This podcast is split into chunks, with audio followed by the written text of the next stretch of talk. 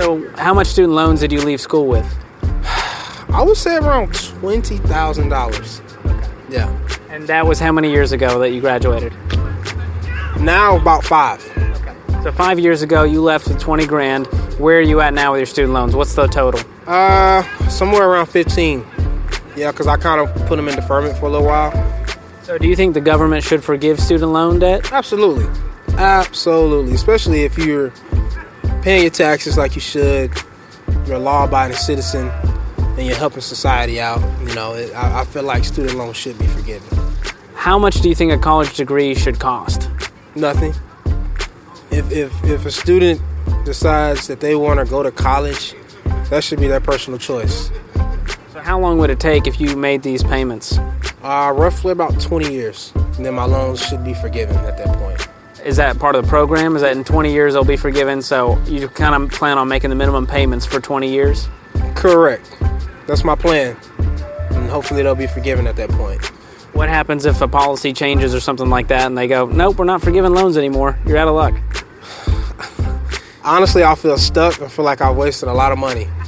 You know, because I put all this time and invested all this money into this program that I thought would be of a benefit for me. But it turns out it wasn't. Well, good luck in paying off the loans. From Ramsey Network, I'm George Kamel, and this is Borrowed Future, a podcast series exploring the $1.6 trillion student loan debt crisis and the impact it's having on real people. In this episode, we'll talk about the current student loan forgiveness program, what politicians are promising, and what the future will look like if the student loan crisis doesn't end. Here's Anthony O'Neill, author of the best selling book, Debt Free Degree. We need to stop waiting for someone else to fix our issues. We signed that paperwork. You signed that paperwork. It is your responsibility to get yourself into college debt free. And let me be real with you. If you signed that student loan paperwork and you already have student loans, it is not the government's responsibility to pay off your student loans because that means taxpayers are paying off your student loans. No, you got to get a job and you have to aggressively go after it. I took out student loans. I didn't wait for the government. I didn't even complain about the government. I made that decision and I paid them off. But if you right now saying, you know what, I'm gonna take out the student loan, I'm gonna get into education and I'm gonna go work for a rural area and they're gonna forgive all my student loans 10 years later, well, let me tell you this right now it's not looking positive. If you're waiting for the government to sit here and forgive all your student loans, stop it. Stop it. With one in four Americans saddled with student loans, lots of people are trying to find relief for borrowers and figure out a solution to this crisis, including the government. In 2007, Congress created the Public Service Student Loan Forgiveness Program. The pitch? Spend 10 years working in public service, make payments every month for those 10 years, and then the government will magically forgive your federal loans. Fast forward 10 years later to 2017. 30,000 borrowers applied for forgiveness, and 96 people were forgiven. 96. That's less than 1%. Statistically, you're more likely to get your tax return audited than you are to get your loans forgiven. As you can imagine, people were outraged. So the government created the temporary expanded public service loan forgiveness program to try to help. This one had fewer rules and regulations. So this time, over 54,000 people applied. And they had incredible results. 661 people had their loans forgiven. They finally hit 1%. The worst part of waiting on forgiveness is that while you're making minimum payments, interest is still accruing over 10 years. So if you're a part of that 99% who applied and didn't make the cut, you're now on the hook for an even larger balance. I talked to Rhonda. She trusted the government to help her out with college tuition. Here's our conversation. Tell me about this Teach Grant and what you thought it was going to do. So, the Teach Grant was designed for individuals going into education who were going to give four years back to education. And as a result of that, the Department of Ed would forgive uh, about 17,500 total of this grant and that number is different per person depending on how much you borrowed. You could borrow up to 4,000 per year. So you had this loan that you thought was going to be forgiven, and then what happened? So you had to recertify every year, and in that certification process, we had to turn paperwork into the Department of Ed, and we were never given a yes, we got it, or no, we didn't get it. It was basically um, trust us. And so many people trusted. I was one of those individuals that trusted. And um, this grant that I was given actually was converted into a loan because they had decertified us all. And so I've spent the last two years trying to fix this problem, but it wasn't until February when the Department of Ed actually was forced to open up all of these teach grants and allow teachers to recertify, or so most of us. When you say forced, what do you mean they were forced? There were some teachers that took the Department of Ed to court and it was during that litigious process where the Department of Ed agreed that they would go back and open up these loans and give teachers an opportunity to come back and recertify grants that had previously been turned into loans. So, how much faith do you now have in student loan forgiveness programs? I don't have a whole lot of faith in them because I've been assured since February that I have turned in all of the paperwork that I needed to do in order to have my loan converted back to this Teach grant. And yet, last week, I received a letter in the mail stating that I needed to continue the recertification process. Even though I was only supposed to certify for four years, I turned in paperwork for five, and I'm told I'm still not done. So I feel like I'm going through the process all over again. Despite the odds not being in your favor, people are still banking on the solution to wipe out their student loans. The current program is broken, and many 2020 presidential hopefuls have their own opinions on how to fix the problem. There are literally tens of millions of Americans who are being crushed by outstanding student loan debt. Our plan will cancel a substantial amount of student debt and in some ways probably go further than Senator Warren's. My bill cancels all of 1.6 trillion student loan debt. No exceptions, no questions asked, full cancellation. We should have free tuition at public colleges and universities. That should be a right of all Americans, regardless of the income of their families. It was federal action on the whole that has foisted debt upon a generation. It is unconscionable that Congress would do that. We have to fix the law. Student loan debt. I'm going to work to fix it because it's outrageous what's happening. What we tell 17 year olds all the time is that you are not old enough or responsible enough to drink. You are not old enough or responsible enough to vote. You are not old enough or responsible enough to serve in our military, but you are old enough and responsible enough to take on a quarter million dollars worth of debt. And that is wrong. It is not right. It all sounds really great, doesn't it? Who doesn't want their student loans canceled in exchange for a vote? Dave Ramsey has some concerns that forgiveness programs are going to hurt the economy and everyone in it more than it's going to solve anything. We have $1.6 trillion in student loan debt, and we have candidates talking about forgiving these student loans. We need to keep in mind these are federally insured student loans. Forgiving the student loan means the student doesn't have to pay it, but it does mean the government will. And guess where the government's going to get that money? Taxes. Guess what taxes do? They pull money from the economy and produce nothing. And so it would be a tremendous drain on the economy to suck almost $2 trillion out of the economy to fund this.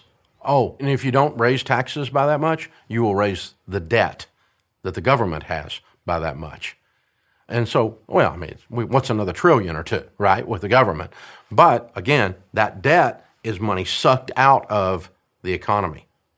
And so instead of producers producing the money to clear the debt, we're going to suck the money out of the economy. This is going to be a huge drain on the economy. And there's an issue of fairness. What about all the people that paid their student loans? What about those of us as taxpayers really don't want to pay extra taxes to pay off someone else's debt that we didn't sign up for? Now, how is this moral? It's not moral.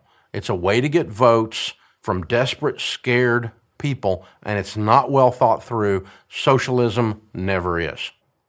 I would be okay discussing some kind of relief in certain situations for some of the people with the $1.6 trillion in debt only after the program is ended. If it's so bad that we need to forgive the loans, why are we continuing to make them? Congress needs to stop the federally insured student loan program now. Now. That will cause college prices to come down because they will no longer have this continuous flow of money towards them. That will cause people to realize, oh, I have to pay for school. Now I'm going to do a value judgment on the school. I want to know what I get for what I pay, and I'm going to compare prices between the two because I'm not dealing with monopoly money.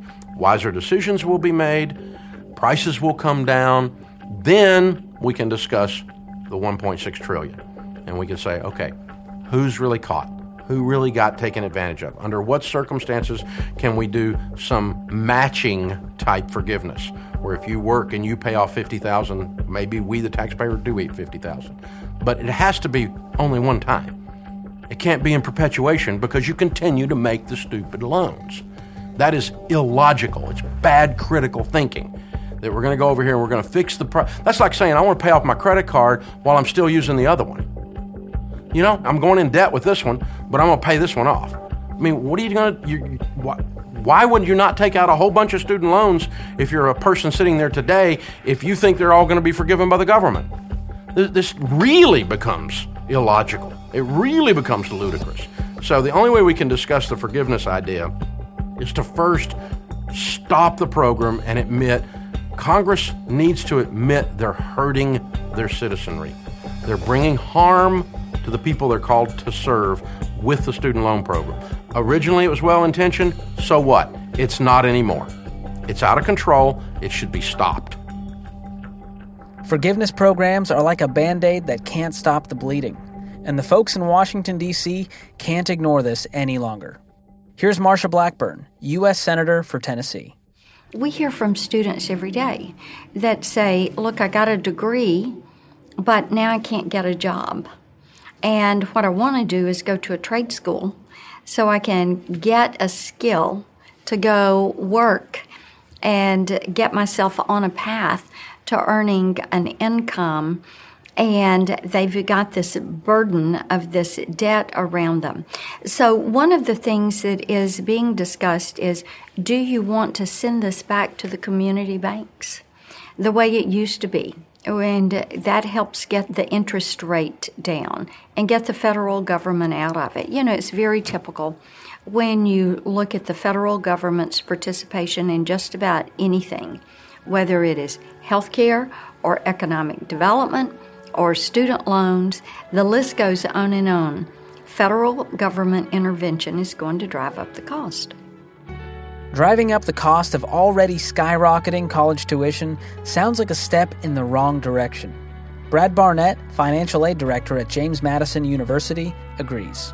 So there's this this perception versus reality of what student loan debt does to people, right? There's all these different methodologies out there. You know, for example, make sure that your student loan borrowing is not equal to more than one year of your projected salary, and then you're okay. And there's all these different methodologies that are out there.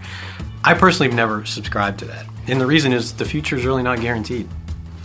I mean, you, you don't know what's going to happen when you get out of school.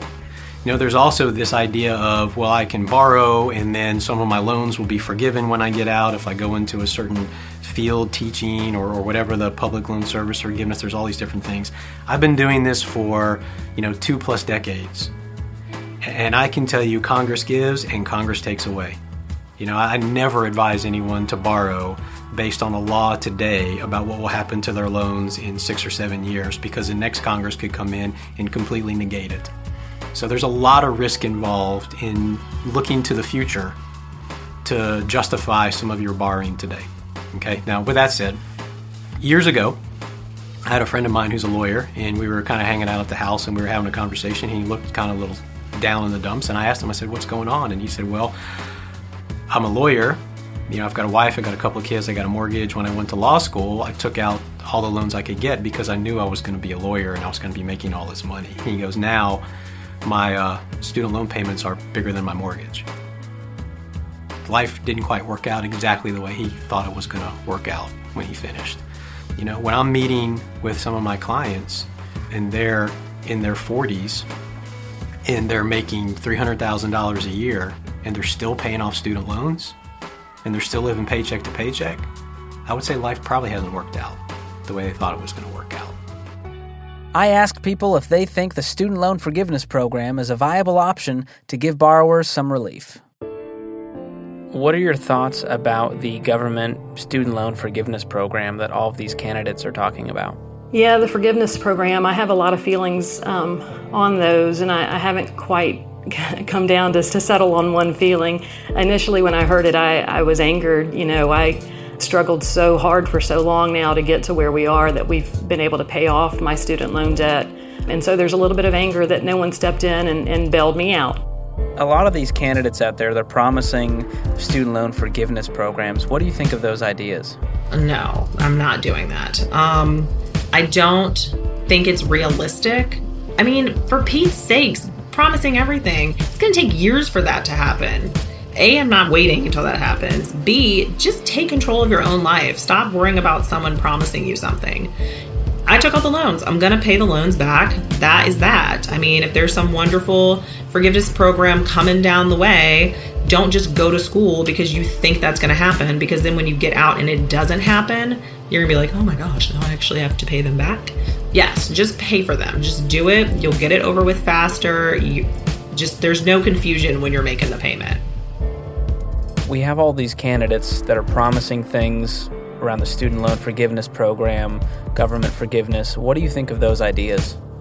Don't fall for it. If the government really knew this was a problem, they'd stop giving the loans. It, it's, it's admitting that, hey, maybe this isn't working. It's them knowing, like, okay, this is this is not going to be the solution, and yet here we are. They're still giving student loans out to anybody who has a pulse. Well, in my case, some people don't have pulses and they're still giving it out. But it's just the fact that they are just giving that money out because we're just trying to give the American dream. We're trying to make sure these people can live. Well, they're actually they're not looking out for you and I. They're looking out for you know the status quo, making sure that everything is kind of staying the same. Well, now's the time for change, not for things to stay the same had you know $50000 forgiveness been offered to me would i have taken it? I don't know. Back then you know 20 years ago when i first started falling into student loans or jumping into student loans absolutely i would have and i would have never looked back but i, I would have continued to make bad decisions. And so i think the struggle that i went through has caused me to be mature and to make better decisions and i think the struggle that dylan went through caused him to be more mature as well. And so i think that bailing out college kids is, is just another way to let people continue to make bad decisions. So, if you had to go back in time and point a finger for the student loan stuff, where would it go? Who do you think is responsible? It's my fault. I didn't do any research. I'm just flitting around doing whatever I wanted. It's 100% my fault. I mean, you couldn't tell me anything at that age. Even if my parents had sat me down and been like, listen, you need to pay for school. This is what you need to do. I would have been like, wah, wah, wah, wah, wah, wah, wah. I'm completely responsible for this. Sadly, there are no easy solutions for helping students with the burden of student loan debt. But for many waiting on the government to come up with a program that actually helps them, they may be delaying their future even longer. Anthony recently talked about this issue on his YouTube channel. If you signed that student loan paper, I'm so sorry that you made a bad decision. Real talk. What you need to do is make the right decision right now and start paying off your debt. You have to start going at it aggressively. I am so sorry that you were misled. I'm so sorry that your hopes are kind of dead right now. But I want to give you hope for your future. I get it, it's gonna require some hard work. I know you're gonna have to maybe work some extra hours, get a part time job, get a part time gig, and work your butt off. But you know what? I want you to go aggressively at your student loans. Get Sallie Mae out of your life so you can get your life back. You wanna pay off your student loans? You have to determine in your mind that you are going to pay off your student loans. You're not waiting for someone else to pay off your student loans. Why wait for the government when they've proven to us that they really do not have our best interests? You have your best interests. Get to work and aggressively go at it right now. The history of how we got here and the decades of failed policies and bad decisions since have led us to a current reality of $1.6 trillion in student loan debt. That number, while hard to comprehend, has real implications for the economy and even worse implications for the people it's affecting. Seth Frotman explains. He's the executive director of the Student Borrower Protection Center in Washington, D.C. He's also the former ombudsman at the Consumer Financial Protection Bureau, a government agency designed to protect students.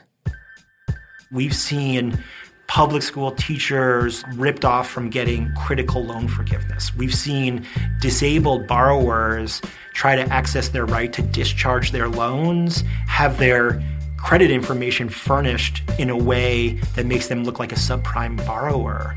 We've seen countless examples of people across the country who've just done everything they've tried to do right get ripped off by their student loan company. And actions like this, regardless of why, just have real ramifications for people's lives. And I think that's what we need to focus on.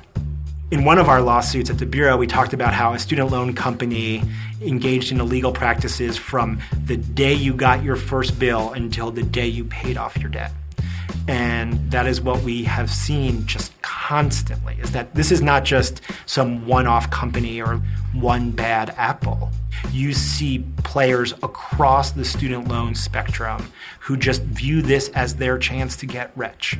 And one of the things that's really important based on my time at the CFPB is that for whatever reason, people who've been ripped off in the higher education context often like don't speak out or the fact that they're even getting ripped off is like underappreciated. So I guess the best way to explain this, when we first started working at the Bureau and we started working on a lot of the student loan servicing issues, so people were like reaching out to try to get into benefits like public service loan forgiveness or like simply trying to make payments and they were getting all of this bad information and it was like dramatically impacting their loan balances people like just didn't understand the issue. It was almost like isn't this like calling the cable company which is like super annoying and it takes like 90 minutes out of your day but at the end of the day no one is worse for the wear. And we're like no no. Student loan breakdowns we are seeing are nothing like that. Where often a mistake not through anything you did but just a lost payment or a misapplied payment could cause all of your interest to capitalize, which means that all of a sudden now you're paying interest on interest and could be a $10,000 mistake that you just can't fix. Remember Terry? She's the woman whose life has been destroyed by student loans and suicidal thoughts. In our conversation, she described how getting help from lenders to lower her payments was hardly a favor in hindsight. Did you ever feel like you could catch up on the student loans and finally start to make progress? So I called the student loan companies in 2011 and I'm like, okay, let me try to get this under control. I was on a regular payments and I was making $330 payments every month and it was going down. And then they called me and said, oh, we got a new program. It's an income based program. After you make 10 years of regular payments without missing, we will forgive your debt my heart soared.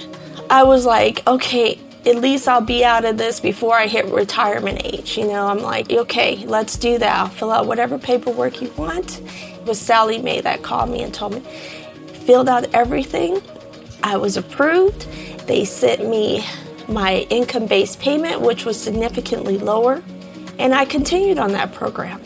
So in 2021, it'll be forgiven. Um, oh, these people. In 2017, I received a letter from, at that point, Navient. Somewhere along the line, Sallie Mae sold to Navient, all of a sudden it was Navient that I was paying and not Sallie Mae. And they sent me a letter saying my loan would be forgiven in 2039. And I called and I said, What is this? Because it's supposed to be 2021. We're in 2017. I got four years until this is forgiven. And they explained that I didn't qualify and that is not applicable to me, that I'm in a 25 year forgiveness program. And I went to the Department of Education. I realized they're in cahoots with these student loan companies. They're like, nope, you need to do whatever Navient says. I contacted Navient back and I told them this is all not right. How about a settlement? you know, something. Help me out here, something. Because by the time all that interest accrues at 8.25% in 2039, who knows what program they're going to even change or if they're even going to honor their word. I contacted the Consumer Protection Agency and they're like, we can't help you. So here I am today in 2019. I make my payments like it says, and it goes nowhere. It, the balance never decreases, it continues to increase because I just watch the money go nowhere. So, I want to talk about this debt forgiveness thing. How did that make you feel when you thought this 10 year forgiveness plan was going to happen and it turned into a 25 year forgiveness plan? Because you thought it, this forgiveness stuff was going to be all over. It'd be over in 2021, and all of a sudden they tack on another 18 years to that, and you had no no proof. I had no proof because all the correspondences prior were all electronic, and that was with Sallie Mae. And I was dumb and I didn't print it out, and I should have printed it out. But I trusted them, and when they switched over there, we have no record of that. The first really important piece of this is knowing that the mistakes can happen are just not mere annoyances, and in many instances can actually rise to the level of illegal practices where you should be talking to your state attorney general or your state bank regulator or talking to someone to be like, hey, is this right? The second issue that we see, unfortunately, a lot of times is people who go to a predatory school and then just don't know when to stop. So we see people take on a ton of debt and then they're like looking around, you know, where can I transfer? And no one's willing to take the credits and they kind of just keep digging and digging and digging. And this is one that's just like really hard to have an answer for because you understand people's sentiment being like, I want to at least just finish what I started. But then there's like really tough trade offs, which is is that worth it for $80,000 or so in debt or more? So that's like one that's just really hard to have an answer. But on the question of when do people realize their problems, I think the number one is these problems aren't your fault. They're not mere annoyances. They're not just like friction in the system that you need to solve. If you think you did the right thing and the company responsible screwed up, file a complaint, ask for help, tell someone just know that there are people out there who might be trying to rip you off, and it's okay to ask for help. So, what happens in the future if we don't stop this cycle of student loan debt? Thought leader and best-selling author Seth Godin believes that the world we work in is going to change. So the future of our economy is either super clear or really fuzzy. I'm not sure which one. Here's what we know. When they invented the steam shovel, a lot of people who dug ditches for a living were out of work. But soon thereafter, a whole bunch of new jobs were created because machines needed people to control them. But now we've invented the computer. So if you're a radiologist, which means you're a million dollars in debt, which means you've gone to medical school longer than almost anybody, I have a machine that can read a leg x ray better than you can. It used to be I could just send the digital image to a country cheaper than this one, but now I don't even need to do that because this computer, this AI, can read it better than you. Now, you may say you worked really hard to be this kind of radiologist, and I say, I don't care because the computer's better at it than you. So, not only are we replacing the mail clerk or the person who works in the warehouse, we're replacing the radiologist. And in my lifetime, we're going to replace the truck driver because if I can write down what the system needs to do, I can get a computer to do it. So, what's going to be left? What's going to be left are jobs where we make hard decisions, decisions that have never been made before. Because once we make them a bunch of times in a row, I can teach the computer to do it. But first, we're going to need people to make hard decisions. So, the question is where did you learn how to do that? And if no one has ever taught you how to do that, and my guess is no one has, what are you going to do about it? It turns out the answer is only one is to practice. That if you practice these skills, you get better at them. So if you're 19, congratulations. I'm really jealous. You probably have hair and you have plenty of time to start practicing, to practice these crafts. Making difficult decisions, learning to lead, solving interesting problems. I don't care whether you can do fractions or not. I don't need you to do fractions. The way we learn and work is rapidly changing, and that affects jobs, which of course affects higher education. Entrepreneur and investor Mark Cuban has some thoughts about where our economy is headed. It's so easy for students to borrow money for tuition, housing, room, board, etc., that it keeps young kids from being able to be entrepreneurs because they're saddled with this debt. It keeps them in jobs that they don't like. It keeps them from buying houses. It keeps them from investing in themselves to follow their dreams. I mean, look, I had student debt. I thought it was a lot back then. It's nothing compared to what some people have right now. But, you know, even then, I couldn't get my car right? I had to get the rattiest that I could find because literally when I moved to Dallas, I had a hole in my floorboard and I see the white lines go by. If I didn't have student debt, I could have done something better. I could have invested in myself sooner. You know, as we go forward with the way technology is, you have to always be learning. You have to always be investing in yourself. You have to always think of how are you going to learn more so that as technology changes, you're better prepared to deal with it. Back in the day, people would get careers. You go work for AT&T your entire life, you know. Friends of mine, their dads worked at these big companies for 50 years.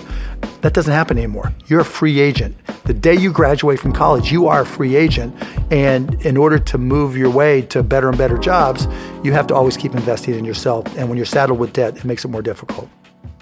Investing in yourself the right way is just one part of fixing the crisis. Seth Frotman believes there's a bigger conversation that we need to have as a society. Whenever you kind of see, until recently, an elected official of either party ask, hey, what are you going to do about student debt? they always kind of revert to like we're going to focus on college affordability and 45 million americans are like what about what about us right like solving this for the next person essentially sacrifices an entire generation that has been asked to deal with this historic burden so we just can't forget about all of these folks when we think about policy. But I think the first real thing is just making sure that we have the systems, accountability metrics, and protections to make sure these folks aren't getting ripped off, right? At the very least, we need to be able to say, you took on historic debt. We understand that. You did this to chase the American dream that we all cherish. And we are at least going to make sure that you are not getting ripped off as you try to repay those loans. And I think that work needs to happen at the federal level. I think that work needs to happen at the state level. We're even working with some cities to try to think through what they could do to stand up for their own borrowers. But I think we need to have a broader discussion, right, about college affordability, how to help borrowers with student loan debt. And I think nearly every person I met without a fault is like trying to pay back their loans. You know, there's not just the like, I want to be a deadbeat and I don't want to pay this back. But I think the second piece is the conversations are getting too stilted in terms of what is the individual impact on this. And I think what we need to think about larger, and I think this is what changed a lot of minds around the mortgage crisis, was the impact doesn't end at your driveway, right? Like someone who is really struggling under the weight of student debt, especially those who've been ripped off by their company, this is impacting your community, right? Like this person might be like struggling to get a job because their student loan company failed them, or they would start a thriving small business, but you know, just based on how much debt they have, or people who just, you know, want to buy their first house can't do so or even worse, you know, people can't fill public sector jobs because they have a ton of debt. So, you know, you can't get a teacher to teach in your school. And I think we saw a ton of this work at the Bureau. You know, we saw veterinarians talking about how they can't go back and work in rural areas doing the work because they have $200,000 in debt. So, in many ways, I think when we think about student debt, we think about the people who should be working on this and focused on this are like folks like me who just think about student loans, right? But if you are focusing on economic development, if you're focusing on improving your community, if you're focused on income inequality or rural development, if you're not thinking about student debt, you're kind of missing the boat here because all of these issues are having the trickle down effect of what you're trying to work on. And I think that is the conversation I think not only the borrowers deserve to have, but that's like the conversation that we need as a country, which is all right, we, we made these decisions and the like back and forth, like every student loan borrower is a deadbeat was like getting us nowhere. It's also like underappreciating how I think a lot of our common goals together aren't happening because people did what we asked them to do. If everyone sleepwalks through life, doing what they were told to do because it was the next step, they're going to wake up down the road to a harsh reality. It's time to take personal responsibility for your own future. Anthony O'Neill explains. Recently, I had the opportunity to sit down and talk to a young couple. 26 years old, married, both of them combined have $343,000 in student loan debt. They are not even thinking about having a child. They're not even thinking about launching a business idea because their payments alone is about $2,300 a month more than their rent. A mortgage, they're not even thinking about a house. Right now, they're only thinking about their debt. You see, when people sign that student loan paper, they're signing away 20, 30, 40 years of their future. They're signing away some of their dreams and some of their goals because they're thinking, I'm going to get this education. When I get this education, I will have the means to pay for it. But that's not true. It's robbing you of your future. There are so many dreams inside of people's hearts, inside of people's minds, inside of people's souls, but it can't come to flourish because they have to go take on this job, that job, just to pay the bills, just to get by. It's keeping people from buying a house. It's keeping people from starting a family and having kids. It's keeping people from starting their businesses. It's keeping people from investing into their future and investing into their retirement. It's keeping people from getting out of debt. It's keeping people from setting aside an emergency fund. It's keeping people from going on their dream vacations. It's keeping people in bondage. If you really want to take control of your future, if we really want our young people to take control of their future, it's time for them to stop taking the kids' approach and start making an adult decision. Because an adult decision is thinking about their 40, 50, 60, 70 year old self. An adult decision is thinking about their future wife, their future husband, their future kids, their future family, their future legacy. But a kid's approach is all about today. How do I feel today? I'm going to the coolest school. I'm going to this real nice school. I'm going to get a good job. No. An adult decision makes an adult decision that is best for their adult future. It's time for our young people to grow up. It's time for our parents to help our young people grow up and make better decisions because the caliber of their future will be determined by the decision, the choice they make right now. Understanding where we are and where we came from is a crucial part of fixing the future. Writer and philosopher George Santayana once said, Those who cannot remember the past are condemned to repeat it. And when it comes to the student loan debt crisis, it's not a cycle we want to keep repeating for generations. The rest of this series is going to cover exactly how to end the cycle of debt and inspire future generations to cancel this crisis. We started researching scholarships and trying to figure out a strategy for how I could stand out in the process. And thankfully, I was able to win over half a million dollars in scholarships and go to my dream school completely debt free. Join me. You've been listening to Borrowed Future. You've been listening to Borrowed Future. If you like what you've heard, do us a favor and rate and review us on Apple Podcasts. It helps. You can find more information about this and other Ramsey Network podcasts at borrowedfuture.com or on your favorite podcast app. Tell us about your student loan experience by emailing story at borrowedfuture.com. Our show is produced by Chris Wright, Eric Cheslevich, Eva Daniel, and Kevin Weimer. Music has been curated by James Childs. Will Rudder is our engineer. Our editor is Tim Hull. Blake Thompson is our executive producer. I'm George Kamel, and remember, there's a 1% chance your loans will be forgiven and a 99% chance that they won't. Isn't math fun?